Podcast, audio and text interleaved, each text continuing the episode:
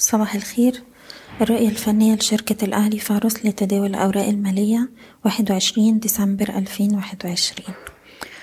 دلوقتي المؤشر EGX 30 مازال بيتعرض لتصحيح للجلسة التانية على التوالي وقفلنا امبارح عند مستوى حداشر ألف ربعمية اتنين وتمانين. التصحيح ده إحنا شايفينه مازال في إطار عمليات جني الأرباح الطبيعية بعد ما وصل لمستوى المقاومة الهام حداشر ألف وسبعمية وما قدرش يتخطاه بسبب أداء السي آي بي. دلوقتي إحنا بنقرب من مستوى دعم هام عند الحداشر ألف المستوى ده بيمثل نسبة واحد وستين في المية تصحيح من آخر موجة صعود اللي كانت من الحداشر مية وتمانين لحد الحداشر سبعمية خمسة وستين. النسبة دي بتبقى نسبة مهمة وبتعمل كمستوى دعم وبالتالي في احتمال إن إحنا نشوف محاولات تماسك وارتداد من المستوى ده.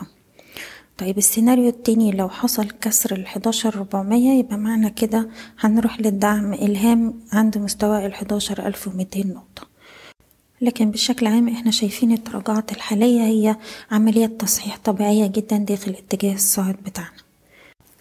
بالنسبة للأسهم اللي معانا النهاردة نبدأ بسهم أبو قير. السهم عنده منطقة دعم هامة ما بين تسعتاشر سبعين تسعتاشر ونص.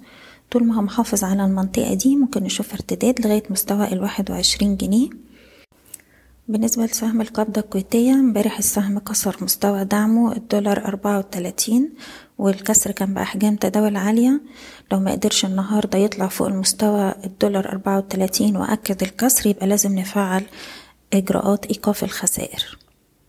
سهم ايتيليس امبارح كان فيه ارتداد بأحجام تداول عالية. سهم عنده منطقة دعم هامة ما بين أربعة تسعين أربعة جنيه وتمانين قرش. طول ما إحنا فوق المنطقة دي شايفين السهم بيستهدف مستوى المقاومة الخمسة ونص ثم الستة جنيه. أخيرا سهم فوري هنركز على مستوى الاتناشر جنيه وخمستاشر قرش.